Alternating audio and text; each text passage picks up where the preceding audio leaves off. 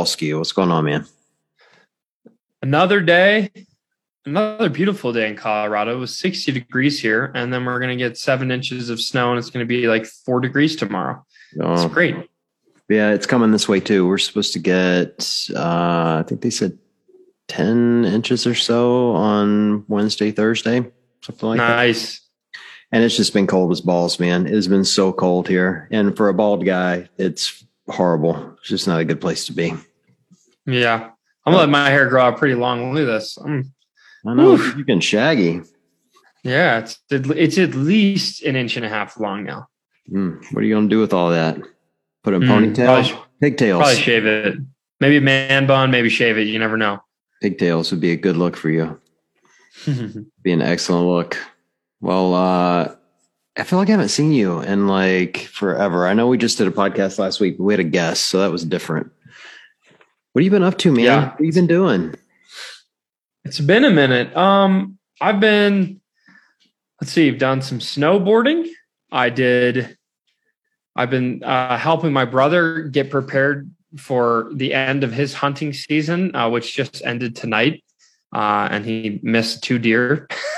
So he's so we just got off the phone about that. Um, I'm also gearing up to go to um, this upcoming weekend. I'm going to um, what's called an elk shape camp. So basically, it's this guy who used to own a CrossFit gym, and now he runs one of the biggest um, backcountry elk hunting like education podcasts, YouTube channel, stuff like that and he invited me to go to uh, a camp he's running in Madison, Wisconsin. Believe it or not, very nice. Um, it's like I've been there yeah, a couple um, times. Yeah, so I'm going out there this weekend to lead the fitness portion of his camp, which will be cool. So I'll be there, you know, probably the least experienced guy there, learning about all the tactics and you know learning how to actually hunt elk, which is a whole art form and it's very difficult, especially with a bow. And then on Sunday, I'm going to lead them through some sort of uh, benchmark workout. So I still have to write that. You should lead them to some bar that has hamburgers and cheese curds and just do that because that's all Madison's good for, really. Hmm. I could. That's a good idea. Also, good ice cream.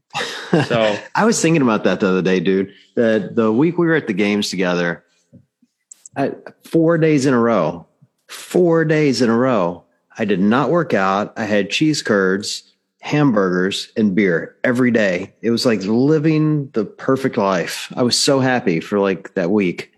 yeah, so that I mean that sounds that sounds like a good a good week in my book. You know, what you watch fitness and then that's enough fitness. You know, you just want to go burn off all those calories that you were watching burn. I know. And today, and you know, I'm trying to get ready for the open like everybody else, and I'm sitting there eating a dry ass rice cake and drinking a drinking a sparkling uh, flavored soda water, you know, sugar free, caffeine free. What's your sparkling brand of choice? Uh, normally Lacroix. In this case, it was French. T- it was Fresh Thyme Farmers Market because I just happened to be there. But I've got a, I got a, I have so many drinks in that fridge, dude. It's so ridiculous between the waters and the O2s and the Life Aid, Fit Aid, you name it, everything but Monster. It's all in there but Monster. They're not paying you enough. They're not paying me anything. They got to put you on that big payroll like everyone else.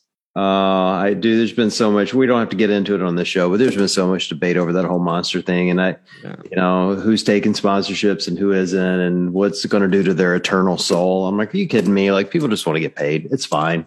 Like, you do thrusters for a living. Take the check. yeah, as a CrossFit athlete, I can tell you with confidence the uh, it's you're not going to earn a, enough money winning competitions and you're not going to earn enough money, you know, selling, you know, 10% off of a supplement brand or something like that. So I, you know, hey, I, I don't fault them for, for taking the sponsorship because they need to provide and, and legitimately their career is a pretty short window of time. It's probably longer than most professional sports, but, uh, but it's still a pretty narrow window of time so they need to get paid while they can so i don't i don't blame anybody there it's incredibly narrow and there's only a handful of them that do it for more than you know five or six years usually there's the you know they're the outliers the ben smiths and the scott panchiks that yeah. you know, did it for a decade but you know most of them you know, five, six years, and that's about their earning potential. And even in those five or six years, their earning potential is not that much from competition.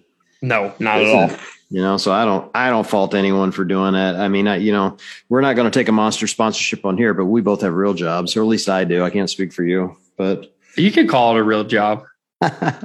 you have a real job. I know. I'm just teasing. I feed a couple families, so I'll take it. You feed a bunch of families. I feed my family. My my little. I got two children, two furry children, and I feed them probably too much. Murph's getting a little chubby. You hear that, Murph?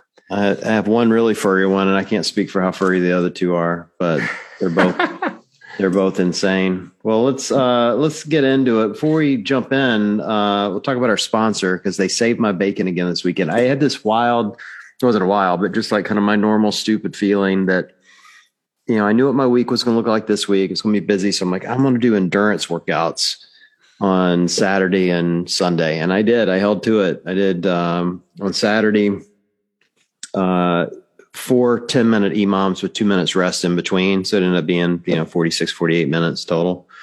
And uh, of traditional CrossFit movements baked in with cardio. So as an example would be, you know, you'd, you'd bike for the first minute and then the, you know, 15 cal assault bike for the first minute. And then second minute might be dumbbell snatches or something like that. And so it's a lot of cardio slash, you know, lifting type stuff.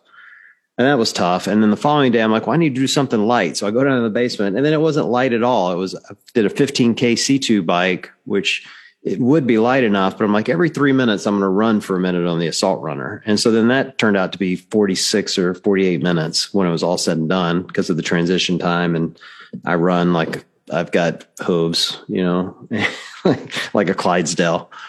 But anyway, long story short, some, some hooved animals do run very fast. Some John. really slow hooved animal, not a fast, not a fast one.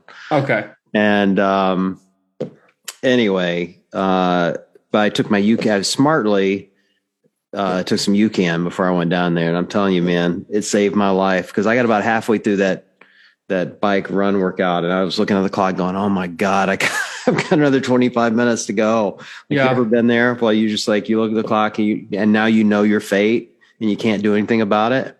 Yeah. Oh, yeah. I mean, you could scale and bail it. Um, or I could have bailed. I mean, that's um, the benefit of being at home. I could have bailed. Yeah, I feel you, man. I mean, like I've I've said it multiple times. I mean, actually, I didn't have a chance. I just did a video shoot uh, had a five hour video shoot today, and then I didn't build in enough time to actually go eat anything like an idiot before this podcast. So I'm a little hangry, but I'm not as hangry because I was I allowed myself to eat one of the UCAN bars. Um, I've also been still like I'm I'm actually in a really good groove with training lately because my buddy, the fittest guy I know, um, moved back from Moab, Utah. He moved back to Denver. His name's Eric Hinman he and I have been throwing down like a few days a week. He trains every day a week pretty much uh, right. at 45 years old.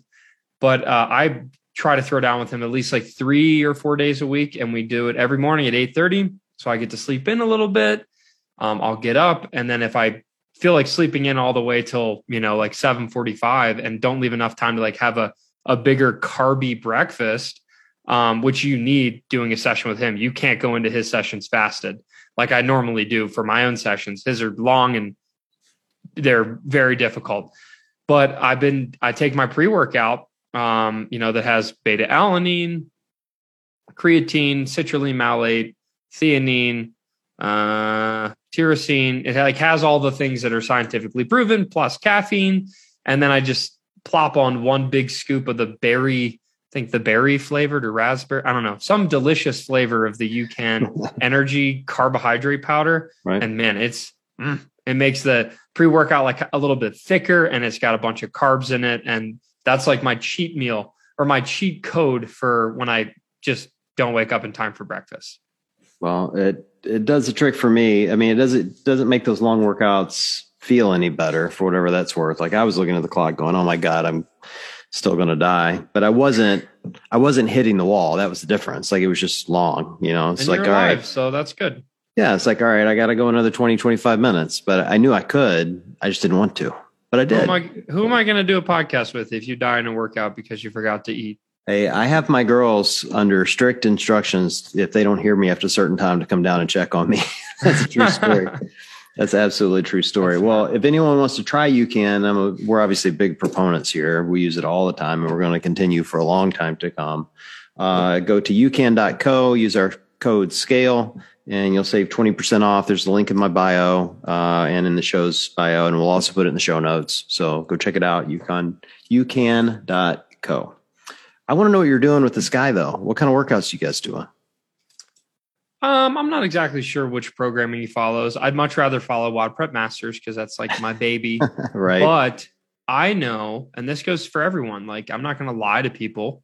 Um, like I love WOD Prep Masters probably more than any program I followed, and that's just a testament to CJ. But for me, it's all about the people I'm doing it with. So while I could do it by myself, or maybe with a couple people here at WOD Prep headquarters, or go to an open gym, I just love training with this dude Eric. So whatever, I don't even know what program he follows, but we go in and we we squeeze in two hours worth of workouts in about an hour and 20 minutes. So it's, just, it it's is, just the push. That's what you want. You want somebody that's going to push you through that time. Yeah, it's the push because because we when it comes to strength movements, like we're very very close. He'll win some, I'll win some. When it comes to cardio movements, it's not even a competition. He's a Ironman World Championship qualifier, so let's just say he's got a bit of an engine. Um, but it, it's just it's really awesome to get in there and just push it hard with him and just get my butt whipped because I need that. And it's it's just so motivating to be around him. And he pushes me. I remember the other day we were doing jerks. His all-time one RM is uh, 295, and my all-time one RM I think is 325. So we're doing split jerks and stuff like that. And I can, you know, like on a lot of the barbell stuff, I'm a little bit ahead of him um, in terms of strength. Granted, again, he's 45 years old and he's you know, still hanging with me. I love how and, you say this like he's a freaking dinosaur, dude. And he's but he's no, he's he's 45 years old and like smaller than me, right? He's like not someone who should be stronger than me on paper, but I, I he is. So we're doing jerks together. I hit a good weight, and then he hits a good weight, and kind of looks like well, he didn't really hit it that well. And then I hit it again, and then he's like, "Want to do 305?" And I'm like, "What?" He's like, yeah, let's just try 305. So he adds 30 pounds to the bar, one new one RM for him, smokes it, and then I can't hit it. And I'm just like, God, Eric, you are amazing. And I love training with you because it just it pushes me to the next level. It's humbling. Uh, and we have a good time. It's just a good crew, good timing. So uh, for everyone out there listening, like if you're struggling with motivation to go to the gym or to follow a specific program or to do anything at all, maybe change the set and the setting and the people that you're doing with. Like like go like find a training partner or a group of training partners and a time that that are like perfectly motivating for you to make it happen. I used to train at six in the morning and then i just like stopped looking forward to getting up that early. So i've i've tweaked a couple things and now i'm back in my groove and that's really all it took which is a couple tweaks See, it's all making sense now. The last two times we've been together in person, you've blown me off for workouts. And so now I see why. Because with him, you're like, oh, we get two hours worth of workouts in an hour 20. With me, it'd be two hours worth of workouts in six hours. like, the total opposite. Uh, My feelings. Hey, I tried to get you to do the. Uh, I tried to get you to do the gauntlet, but you bailed. That's that wasn't a workout together. You were trying to torture me. That's a much. I would have done. I could have done it with you. I would have done it with you. You wouldn't have done it again. And Hindsight's twenty twenty. It's, it's not the same thing to put me through the gauntlet while you watch, as opposed to us going to a gym and doing a workout together. It's a team workout. It's all right. When I'm at, when I come out for the innovate photo shoot, I I will I will work out with you. I promise. Yeah. Well, Scott's going to be there, so I'm going to make sure he puts you through. Oh, perfect. At least I think he's going to. All right. Well, let's uh, let's take some questions. So I had some interesting questions that came in uh, to the to the Instagram page, and I thought they kind of all went together. So we'll just we're going to start at the top and work our way down. So this first one uh, is about warming up, which I thought we'll warm, warm up the podcast with the warming up question. So love it. I have lots of opinions about warm ups. Uh, me too, especially skipping them. Uh, so Anna Aker, I think it's, uh, it's probably pronounced A K R E. It's a situation question for the podcast. I'm a 47 year old female CrossFitter. I'm one of the older students in classes, and I've noticed I need more of a warm up than the class programming provides. If I'm not warmed up, I usually end up tweaking some small muscles, usually in my back, shoulders, or hips. And then I end up hurt for one to two weeks. What's a good full body warm up I can do before class starts? I have so many opinions here, but I'm dying to hear yours. Sure. So, um, my first question, you know, like I always ask, answer a question with a question a lot of times on these podcasts is I would like to know what kind of warm ups your gym does because I think a lot of them are good and a lot of them are maybe not so good. Um, for me personally, I think that the best warm-ups that I've ever found, granted, I'm I am not, you know, I'm not even of master's age yet. So a lot of people will roll their eyes and be like, oh man, you don't know what you're talking about. Um, but for me, based on what I've um, experienced training at a high level, feeling really banged up some days, is I love hopping on a single modality, low impact machine for three to four minutes to get a little bit of sweat going. That is like step one for my warm up is hop on a bike, hop on a rower, hop on a ski erg maybe, and do three to five minutes of moderate pace to get your blood pumping. Like I do not like it when people they start their warm ups, warm ups by laying on the ground on a cold foam roller. Like that's not warming your body. If you right. want to warm up, start with that. Start with getting your blood flowing. And then my favorite thing to do after that is like get your blood flowing, then start to expose your body to the ranges of motion that you're going to be doing in the workout. So I know it sounds super like oversimplified here, but like let's say three to let's say four minutes on the rower. Then you have a heavy squat workout that day. And a lot of people get afraid of tweaking something on heavy squats. The first thing I do after that uh, that row is I do air squats. Then I pick up a kettlebell and I do more squats, maybe some Cossack lunges from left to right to like loosen up my hips. And then I grab a barbell and I put them on, on my back and I squat more. And then I start to add weight. So it's like I I all I do is I look at what are the movements what are the ranges of motions that I'm going to be exposed to in the workout? I get blood flowing to start, and then I just spend, you know, probably like five to 10 minutes, like progressing into the full movement that I'm going to be doing that day, whether it's squats or snatches or overhead squats. Like I start with a with almost no weight, and then I work my way up, and then I'm adding weight. Or in the case of like, let's say muscle ups, like I start by doing some really slow hollow and arch holds. I do some some swinging on the rings, then maybe I'll do some low ring dips. Like I'm exposing myself to the ranges of motion that I'm expected to do in the workout, all the while I've already actually warmed my body. So that's the way I do it. I'm here interested to hear what you think, John. You're a really smart dude because I I think a lot of the same stuff. I was so glad to hear you're talking about uh, doing the same range of motions in the workout. I can't tell you how many gyms I've been to that the warm up has nothing to do with the workout, and it drives yeah. me insane. Like if you're going to yeah. be doing squats, you got to squat beforehand, and you got to squat a lot. Like you really yeah. do. Like it's it's to me, it's darn near malpractice. Yeah. If you're not doing that, I hate it. Like when I go to a gym and they're like they have the same warm up every single day. Yeah. Like now, to some degree, that's it's okay if you have if it's designed to do what you're describing, which is that kind of three to five minutes of a single mo- modality. Like we used to do at Cliffside, rest in peace. we used to do um, R.I.P. Yeah, rip. We used to do this. Uh, you know, you do high knees down, butt kicks back, Frankenstein like T stretch, karaoke. Yeah, yeah, and you do that for about five minutes, and then you'd go do another warm up, like a real warm up designed around whatever the workout was. Sure, you know, uh, and that I could deal with. But I'm with you. Like I'm the same way when I'm warming up in my gym. I get on the C2 bike or the assault bike or the rower or the runner, one of those, and like just give it three to five minutes. Just get moving, get my heart rate up a little bit. Not taxing myself, but I'm you know, seeing how I feel at my age. I'm checking joints, you know, it's like seeing this, if the does this one still on. work? Yeah. You know, it's a check engine light on. Am I good?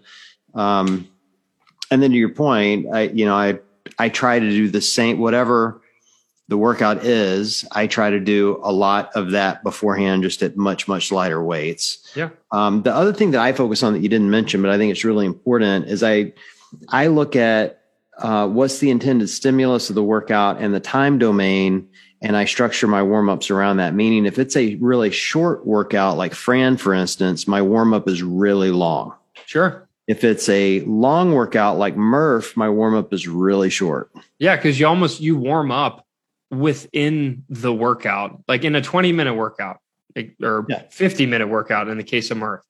It's like you're not going to be going fast enough in the beginning or throughout any point of that workout to like to warrant a high intensity warm up. Right. But exactly right for like something like Fran, where you're talking like the five minute modality. It's like you need to be at such high output. Like you should be kind of like sweating and and breathing a little heavy to start Fran, Yep. or else you're just going to get punched in the face. Yeah, someone told me once it's that, um, and I'm, I'm not going to get the science of this right. You'll probably know, but like if you No, do a sprint on a on an air bike, like a, the 50 cal sprint, or you do Fran, that metal taste in your mouth that you get is because you're not warmed up properly. You know, Mhm. like you you have to you have to almost be your heart rate has to be up. Like for me, it has to be 120, 130. Like I've already started the workout and now they're saying three, two, one, go. If I start cold, you can guarantee I'll be coughing for three hours after that Yeah, and, and be miserable for a long period of time. It's just a much different experience. So I, I've always kind of looked at it and said, if it's a, you know, five minute workout, I need a 15 to 20 minute warm up that's moderately intense yeah, you know, kind of building and strength until I get there. And, you know, same for these long workouts. And, and that served me well for a long period of time. yeah, Well. and that's good. Um, so to uh, what was her name? Amy?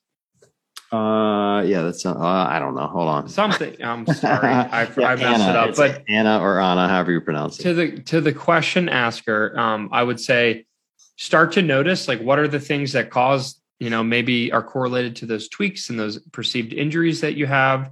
Um, ask yourself, are you actually getting warm in the warm up? Because I think I, again that is a fatal flaw in a lot of gyms. It's like, all right, everybody, go, you know, go get a lacrosse ball and jam it into your shoulder as hard as you can. It's like, yeah, that sounds like it's going to tweak me, right? Yeah. But if you start by, hey, hop on an air bike and give me three minutes of of moderate pace, and then you're you got a little. My basketball coach actually always used to say, he's like, he's like, in our warm ups, I want every single one of you to have a bead of sweat, meaning like you're not sweating profusely. Obviously, if you're in the southeast, you sweat profusely as soon as you walk out the door. Right. But the idea is like like your body should heat up considerably, but not so much that you're exhausted. But a warm up, like you shouldn't be starting these workouts completely cold. And I think that's what happens with a lot of gyms that just they and I'm doing the biggest air quotes possible, mobilize Right. before the workout, and they think that's a warm up. So just make sure it's oh. dynamic, Oh. make sure you're moving, make sure you feel a little bit of sweat. Yeah. Shout out to the gyms that don't make that mistake, that don't call mobility warming up. Yeah. Foam rolling is not warming up. Lacrosse balls, for God's sake, is not warming up. Even like using bands and stretching, like you need that, and that can be part of a warm up, but it's not really warming up. Yeah, like for me, the opinion. only the only like difference with bands there would be like if I grab like I love when I'm doing snatches or overhead squats, I grab my band and that's one of my first drills that I do to to do my shoulder pass throughs is I like spread the band apart and do Oh, my yeah, shoulder pass throughs like the PVC pipe. But it's dynamic, it's moving, Yeah. it's not sitting and dangling from something for four minutes per side or whatever. Yeah, I mean, look, there is a place for it, you know, for sure, for all of that. And there's nothing wrong with having a foam roller and a lacrosse ball as part of your warm up. But you need to help, you know, particularly if you have a, you know, kind of a newer CrossFitter that doesn't know the difference and they think, oh, this is warming up. They're likely later down the road going to skip what was actually the warm up and do what's, you know, I would argue the easiest part, which is foam rolling, you know, because they think that's the Yeah. most effective because you can really feel it. you know, like you got that foam roller Yeah. and your back cracks the first time, you're like, oh, I fixed it. I'm good. I can go now. Yeah. And you don't really realize what, and when you're new, you don't realize what happened. Like I rarely foam roll these days and I never do before a workout, truthfully. Yeah. Um, Yeah, I'm I'm the same way, man. I haven't used a lacrosse ball or foam roller, and I mean it has to have been well over over two years now. Like it's just been a while, except for the times that I've gone to gyms and they're like, "All right, everybody, grab a lacrosse ball," and I just like. You- don't, uh, you don't just enjoy shoving a lacrosse ball up your ass for fun. That's the best part. Uh, not in the gym. This is a true story. When I started CrossFit, this has been a decade ago. I didn't even get a laugh out of that. Come on. Yeah, come on. Um, when I started a decade ago, uh, Supple Leopard had just come out or had Yep. been out for a little while. And uh, sh- big shout out to Kelly, friend of the show. We love Kelly. Yep. And um, I, but I had this coach, man, that loved that book, and we were constantly shoving the crossballs in the most awkward places. as a and as a new CrossFitter, I'm like, there's no way there's any science behind this. Like, there's no way this is working. And I'm sure like our instruction was probably flawed, and it's coming out of a book. We didn't have videos and streaming in those back in those days, you know. Yeah. Oh man, it was terrible, and I grew to hate lacrosse balls because of it. Absolutely yeah. hate them. Yeah, and I think there's a there is a fine line between effective warmups. Um, and I'm not necessarily I'm I'm absolutely not saying that a lacrosse ball is an effective warm up, but like if a, a coach could design the world's most spectacular warm up, but if it makes everyone in the class absolutely miserable, it's probably not a good warm up because ultimately, as coaches, we want people to look forward to coming to the gym, and that's uh, that's something that's worth considering. If, you're a coach or an owner listening to this, poll your members and ask them what they think about your class structure. Ask them what they think about your warm ups because you might be surprised. Some people might come in and be like, guys, your warm ups are 45 minutes long. And I've struggled with this at some gyms I've been to recently. And it's like, stop warming up for 45 freaking minutes to do a six minute workout when like we're here to train, we're here to exercise. Give the people what they want. I do. We could do a whole show on that. There's, yeah, uh, I'm getting triggered now. I know. We we should. We'll have to call an audible and do that at some point because I could talk about warming up and structuring gyms and like how they run the classes for days. Yeah. Just complain after complain after complain. Yeah, let's just have the most negative Nancy show possible. We, we could. moan about every gym we've ever been to. Hey, look, I but I've had some terrific gyms. That's the thing. When you've had great ones, yes. and you set foot in a bad one, it's yep. it's just jarring. It's, it just yeah. hurts your soul. It just and that's, hurts you. That's why I always suggest people like, man, as soon as you're feeling dull or maybe burnt out with your gym, or or where you're going like switch switch up gym switch up like try different classes try a different gym because the answer like you might not be bored with crossfit you just might be bored with the version that that gym is doing for you so. Well you might need a different challenge altogether like i you know i'm training at home right now and i'm not missing classes at all because i'm so focused on this kind of nutrition challenge thing i'm going through yeah. that the workouts are they're not secondary because i'm putting in hard work like really hard work but but I'm and you're I'm paying. A, I mean, you're paying good money for for something that you know kind of also hangs on the fact that you need to need to put your put your reps in in the gym. Yeah, so I guess you know, kind of my point is, is like I'm focused on being successful at something else, and I'm not obsessing over my workouts. And I think sometimes you just need that change to, sure. you know, get that spark. Yeah. Well, before we move to question two, let's talk about um, our uh, our other sponsor, Advekit. We've been talking about them. We've talked about it two or three times now. Yeah, and uh, getting really good feedback on them. Uh, they're um, uh, virtual therapy. Uh, yeah, company. so Advekit basically links you with therapists, and they specialize in helping you save money by either giving you discounts and or helping you use your insurance. So like that's like a big gap in the space right now. Um, one is a lot of people don't think they need therapy, or a lot of people think that therapy is only for when there are huge problems, you know, already taking place. It's like, I guess here's an analogy. It's like you don't put your seatbelt on after the crash, right? You put it on before the crash. And that's something that I am becoming a huge proponent of. I've had lots of major life changes um, in the last year. And if it wasn't for actively preemptively going to therapy um, it would it would have been a lot tougher and i'd have a lot less tools to deal with it. So what advekit does is they um, as you go like searching like i want to find a therapist i don't know where to start and wow they're expensive. Advekit helps you make it cheaper by helping link up with your insurance or at least it could be free or it could be heavily reduced and then, two, they also find therapists that are either local to you or obviously a lot of therapy now is happening virtually. Um, and they just help you link up with a highly reviewed therapist. So it's just it's just like the perfect way. They basically have built a bridge from people who might think about wanting therapy to actually getting the therapist, and they've they've made that transition a lot easier. Um, and if you want, go to advekit a d v e k i t dot com slash scale and then when you check out, use the code SCALE50 and it's going to give you 50% off your first therapy session, which is pretty awesome because they're already saving you money and then you get even more money off. So that's pretty, pretty solid. You're good at that, bro. You killed that again. I'm, like, dude, I'm like, there's a reason we accepted this sponsorship because I'm like, I'm pretty passionate about it. Like, I, can, I actually had, a, I had therapy this morning and we're like working through my top 10 core values and like, there's just like so much good that's coming out of it. I'm like, yeah, I I like I do really care about this, and I had no idea that when this one thing is out of whack, my life feels out of whack. So it, it's good. Go go find a therapist; it'll help you. I, am a huge proponent. I uh, when I went through my divorce at this point it would have been 15, 16 years ago or so.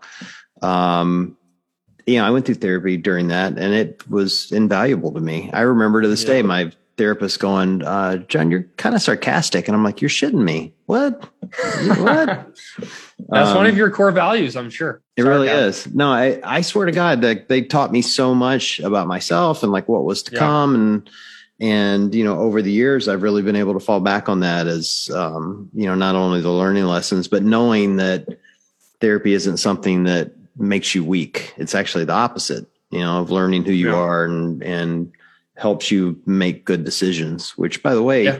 is, you know, easier said than done when you're going through trauma. And sometimes you don't even know you're going through trauma. So it's just, it's a cool thing. And I love the fact they're saving people money. So absolutely good, good stuff. All right. Well, let's, uh, let's jump back into some questions here. So question two, there's actually two questions here. Two different people had similar Oh no, actually that's Q3. So question two is around limited equipment. I thought this one was really um, appropriate kind of in the times we're in right now. There's so many people getting, you know, booted from their gyms and, you know, gyms closing still due to COVID and everything else. Um, uh, and this one came from, that. yeah, this one came from a sailor. So, uh, question, I'm in the Navy, so we have to deploy ever so often for months at a time. And uh, these time frames, we have very basic gyms on the ship, but uh, not spaces we can do any Olympic lifting or it really any running. It's usually a rower and some dumbbells and maybe a bench or a Smith machine if we're lucky. Any tips on how to approach CrossFit coming back home from months of no Olympic lifting or real hit exposure compared to someone coming back from injury? This is from Robert Kaparak, who has the best screen name ever, Cap America. I love it with a K. Nice. I love it. I love it. Um, Wow. Yeah. I mean, that's, uh, I have a lot of experience with that simply because my, uh, my ex wife was in the US Navy and I got to see a lot of the, I don't know if you're on like a carrier or if you're on like a small boy or, or where, whatever, or a, a sub or whatever. But I do know that there's certainly lighter equipment on the, uh, on the ships it sounds like the question though isn't even about necessarily like doing workouts on the ships which i guess it seems like he's been able to do but rather reintegration into crossfit. Is that correct john? Yeah well that was kind of my point. It's like what do you do when you have limited equipment? I thought that was the heart of it. Is like you know so you can't be in a crossfit gym. You don't have an instructor and you're you have very limited equipment probably dumbbell and a rower you know maybe one other implement that you can use and, you know, so you've got to train yourself. And then at some point, you've got to reintroduce yourself to this craziness that we do day in and day out. Sure. Yeah. I mean, in that sense, I would, uh, I mean, if you have a, a rower, I mean, honestly, dumbbells, dumbbells are amazing. You can do everything with dumbbells. Um, when I say everything, you can do one arm thrusters, you can do goblet squats, you can do pistols if you can somehow do those on a rocking boat. Um, you can do one arm snatches. You can do one arm overhead squats. You can do um, one arm bench press and switch sides. Like the, the, dumbbell is is like you know you can do uh, Romanian deadlifts. Dumbbells are so infinitely scalable. You can like give me one 50 pound dumbbell and that's enough to to do pretty much everything that you need to do to stay in shape. I'm not going to say that's going to help you become a better Olympic weightlifter, right? I'm not saying that you're going to come back from a 50 pound dumbbell training session and uh, do that for six months and then come back and be able to back squat 400 pounds. I'm not claiming that, but you'll be able to stay in shape. You'll be able to stimulate all the muscles. When you come back after you've, you know, I would say in a gym like that, just do do couplets. You know, do couplets of of some dumbbell stuff uh, for strength so find dumbbells that you can only move for four to six reps and then combine that with some sort of row or run or, or some sort of cardio machine. I know they normally have some sort of treadmill um, on the boats. Uh, and if it's a smaller gym, then I don't know, do use whatever cardio machine they have. A lot of times it's a really beat up rowing machine. Um, and then do couplets, do EMOMs, do like if, if it's a station where a bunch of people are working out, my, one of my favorite things to do is to rotate and just do like four or five different stations and do like a 30 minute EMOM where you just rotate from minute one, you're doing something with the dumbbell. Minute two, you're on the row, or minute three, you're doing something else. And if someone's on that station because it's a big, busy boat gym, then you just you do burpees instead. you know, like right. you have to get creative. But the, the bottom line is don't expect it to be like a CrossFit gym and super structured. The key is to keep moving and do it consistently. And I know how important especially when you're locked in a ship. I know how important routine is. So just find that routine, get in there, get your hour or however long you you have to train and do something. That's going to be the best way to set you up for success when you reintegrate back into the CrossFit gym. Yeah, it's funny you say routine because I was thinking, um, I think you can structure it like a CrossFit gym would. Like I had this coach who was really brilliant as a coach, um, and the way she wrote her programming, and it was really simplistic. And I rarely see, like, I think gyms get really overcomplicated. And I think often people think, oh, I've got to go to a CrossFit gym because it's complicated. The truth is, CrossFit's beautiful because it's simple, right? And what she used to do is we'd do one short workout a week. When I mean short, to be less than 10 minutes. we'd do three that were 12 to 20 minutes long. And then we do one long one, one big one that would either be like a benchmark workout or be something 30 minutes or so, you know?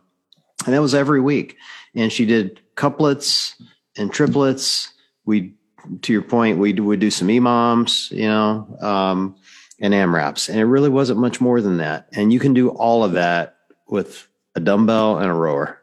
Mm-hmm. Swear to God, like you can figure out so you can easily do couplets and and triplets with you know those two pieces of equipment if you have. Yeah, for you sure. Know, but you have to. I think you have to focus on you know, keeping your mind around, I have, you know, I've got kind of this time domain. I want to keep intensity up in. Mm-hmm. And that's the hard part. And so maybe to our very first point on this podcast, go find yourself a partner. Like I, you know, you're in the Navy and, you know, God bless those dudes and, you know, men and women, they're working their asses off. There's got to be some fit people in that boat that'll push you, yeah, you know, sure. at least one, you know, unless you're the fittest one on the boat. So, yeah, you know. I remember Shelby actually got into, uh, she like really got into bodybuilding for a little while there because one, it was difficult. They had they were able to do Olympic lifts, but when a aircraft carrier is rocking back and forth, you can like knock a tooth out. Right. if you if you if you zig when you should have zagged. So she uh she like found a a friend on a boat on the you know they call it the boat. It's a yeah. five thousand person aircraft carrier.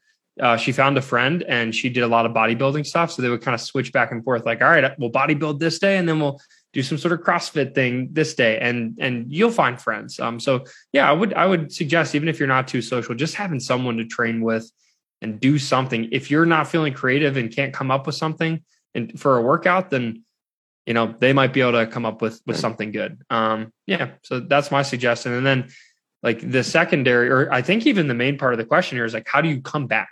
Right? Um how do you reintegrate lightly right? Like don't come back and make the the fatal flaw that a lot of people make, which is like I used to be able to snatch 200 pounds, and you come back on day five and you're like, well, it's snatch day. I better hit 200 pounds again.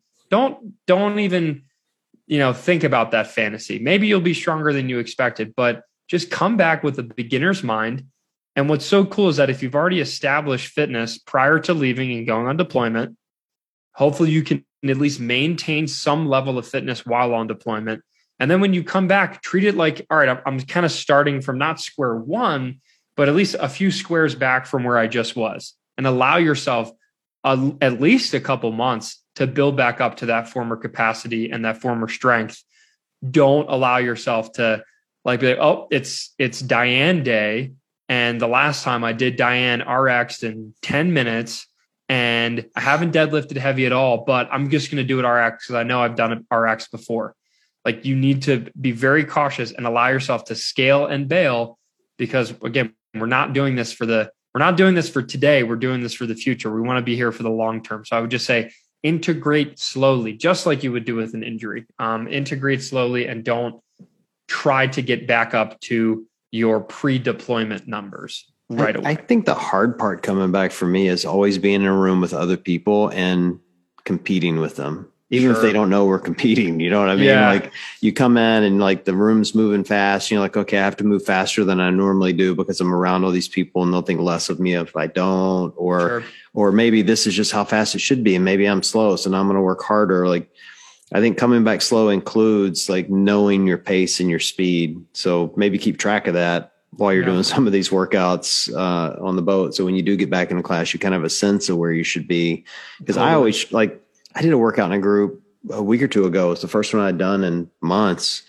And it was hard for me because i'm hyper competitive Yeah. and uh, you know i'm looking around the room going all right who should i be beating in here? And there were a couple i knew i should be that i wasn't and i was pushing harder.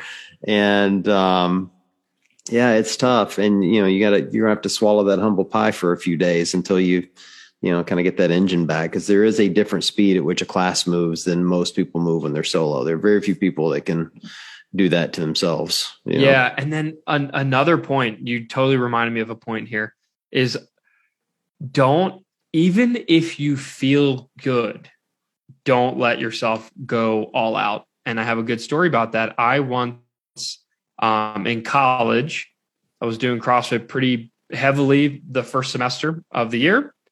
Um, so semester one, and then the spring semester. So fall semester was training hard. Went home for Christmas.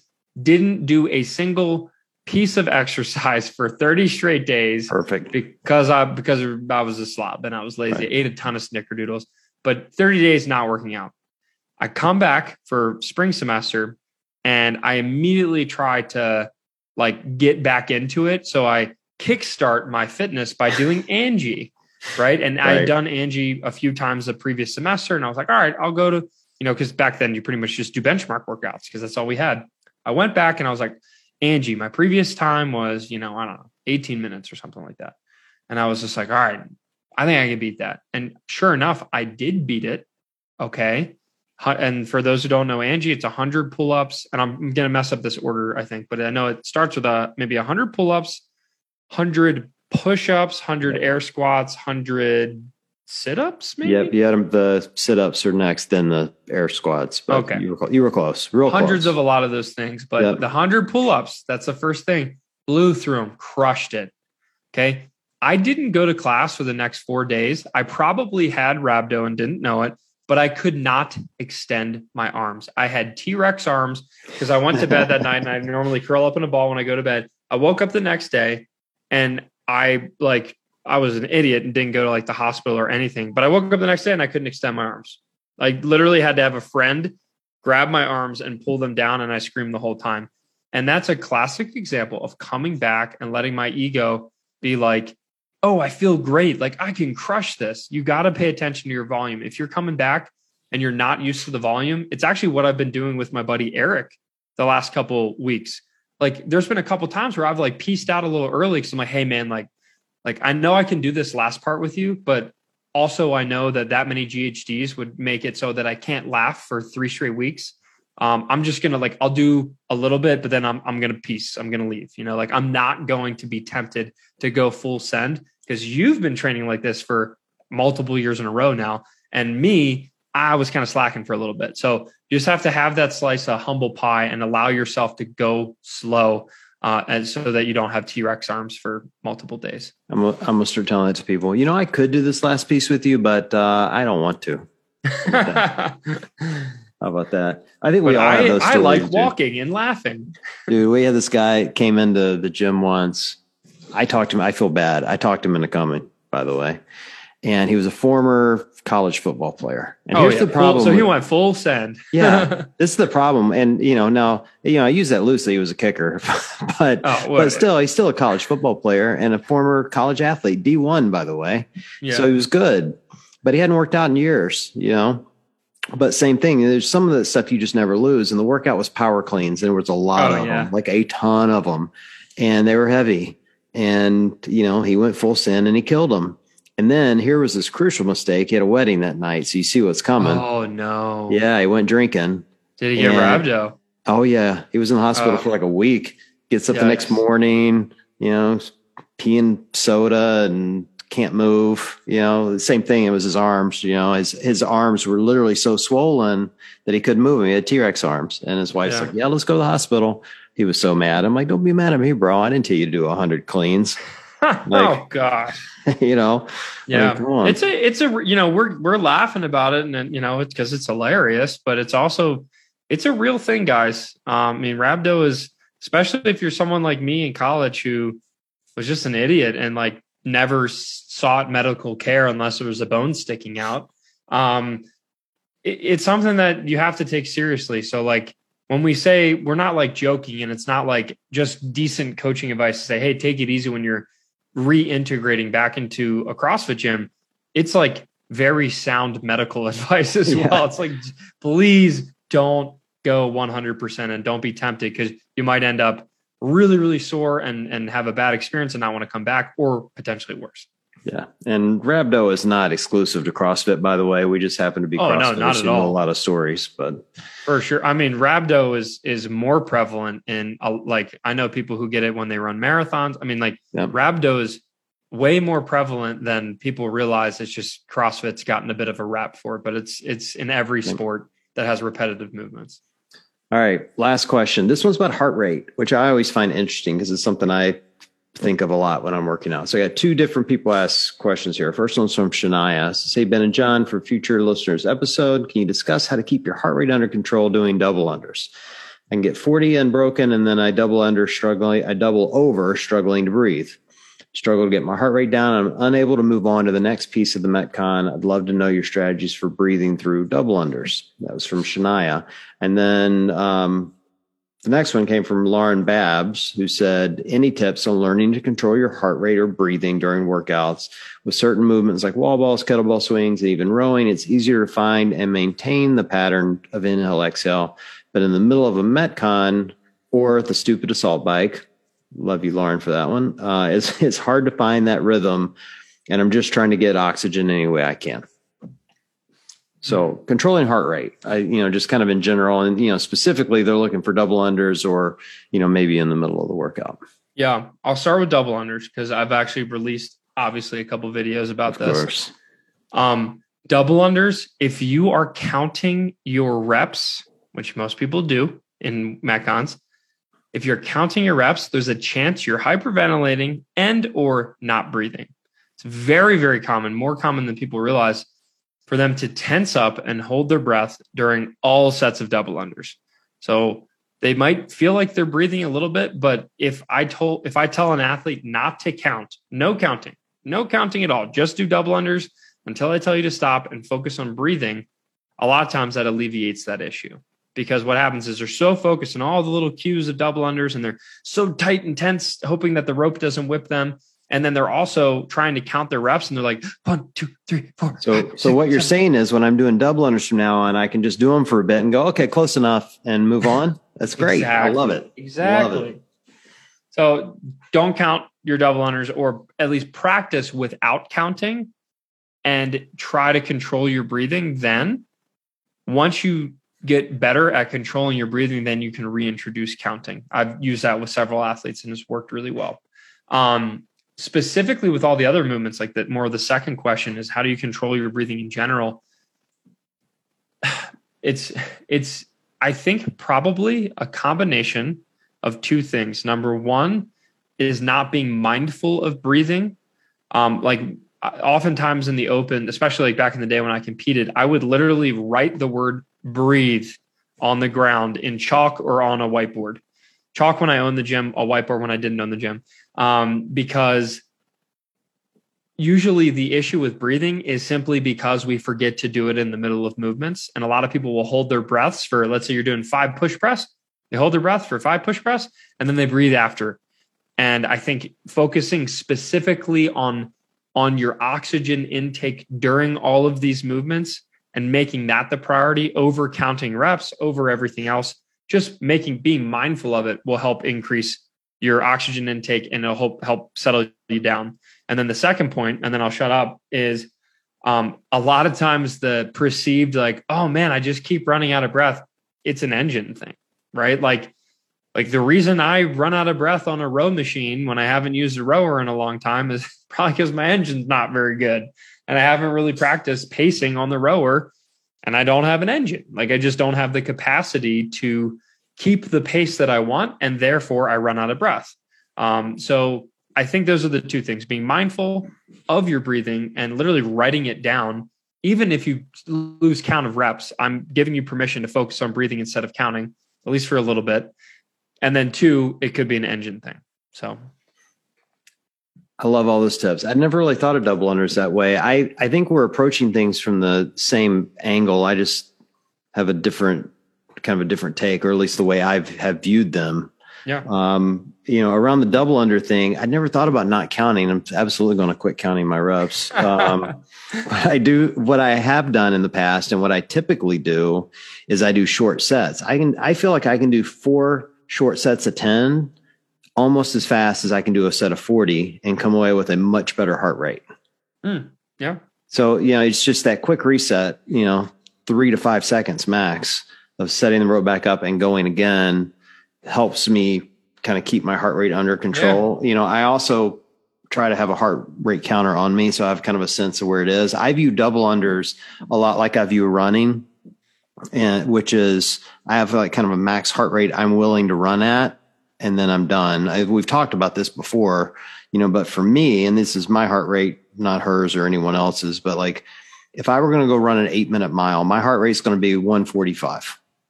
I know that because I, that's my run rate. Like I've done it so often, I can tell you what my heart rate is going to get to. If my heart rate gets up to, you know, 155, 160, 175 or 180, then I'm clearly running faster, running harder, and but I can't sustain that for a long period of time. I can sustain that 145 for a long time. I can sustain it for easily for three miles, and after that, it starts to you know it, things start to change. And so I view double unders the same way. Like I pick a heart rate. For me, it's usually around 125 or so, which is where I want to be in double unders.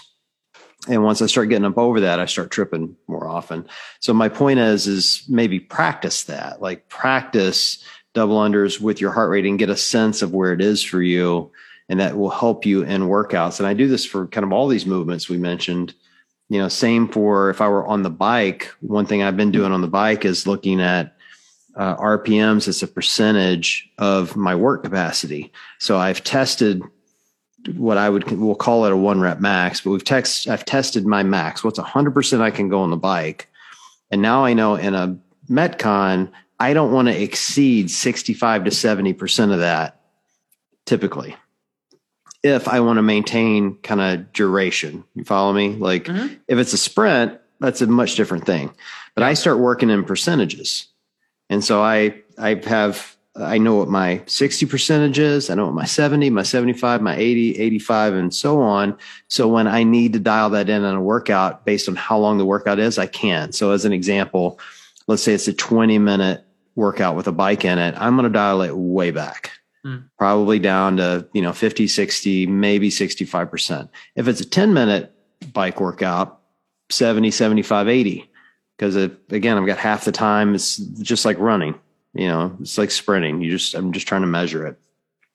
And I, I've done that by biking enough to know where my heart rate gets in those percentages and how long I can maintain it. Mm-hmm. Uh, I've also incidentally learned that on the assault bike pilot I've been, or beta test I've been in, and it's been really invaluable for me in Metcons. Yeah. Um, really, really good stuff. Um, and then the last piece, like, you know, she mentioned, you know, she can do it during wall balls and kettlebell swings. And it occurred to me like those are ba- essentially kind of the same movement. You're breathing at the top, your arms are overhead, and you're mm-hmm. taking in a big breath. So you know, if you want to learn to breathe in any of these movements, you have to practice breathing in these movements. So don't wait until the workout to try to figure out where you're going to breathe. Like if you know you have to breathe at the top, maybe in the warm up, go do 10 wall balls and practice breathing at the top. And if you miss your breath, drop the ball. You failed the rep, right? Hmm. Even though you could hold your breath and do it again, don't just stop, reset, do it again. It's like, it's like any muscle memory. And when you watch these professional athletes, like I, I've watched Saxon do this for years. Like when he does thrusters, his breathing at the top is just natural for him.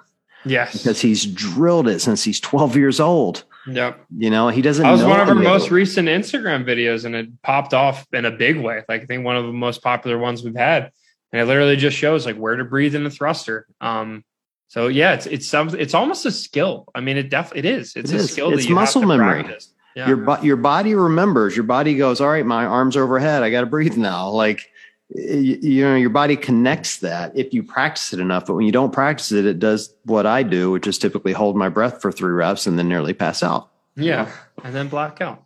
yeah. You know, so I think the long story short is you got to practice. Um, God forbid. Um, and short reps and then quit counting reps. I love that. It's my new favorite tip you gave. You should you should do a video People- on that. WODprep. Thousands count- of people across the globe are now going to just, oh yeah, WODprep told me to stop counting reps, so I'm just going to stop counting them. The open's going to be wild this year where nobody's counting reps. well, I would wonder, you know, that maybe we'll ask her to follow up with this after the open, but if double unders happen to show up in the open, I would be curious if it was easier or harder with someone else counting your reps. Cause I always, like this one thing I always love about the open is I don't have to count my double unders Yeah. anymore. Someone's counting for me. And to your point, they do kind of feel easier now that I'm thinking it's a lot it. easier when people can just focus on the on the breathing. I It's want to whole get, thing. we need to get this podcast so big I can just hire a professional counter. That'd be great. Yeah, just someone to follow you around everywhere. That's one. yeah, just too. yeah, just follow. So we should we'll do that at the games. Like maybe we'll run a contest. Get a Yeah, also like for John also who needs a, a Garmin watch? You're just gonna have someone following you and counting your steps all day. Like there's one, there's two, there's three. It'd be it'd be perfect. Dude, speaking of the Garmin, I am loving the Garmin. yeah, which one'd you get? Uh, the Venu Two Plus. Okay. It's great. So much data. Oh, I'm nerding out. And now, uh, I probably shouldn't even say it on there because they're not sponsoring us. But Whoop is sending me another band and yeah, new batteries because they got time's a charm, man. Yeah, well, I guess they got wind that the one they sent me was, you know, not working and I wasn't wearing it anymore. And so, they said, I guess I'm going to have to wear them on both wrists. I don't know what I'm going to do. I mean, So- that's what I got.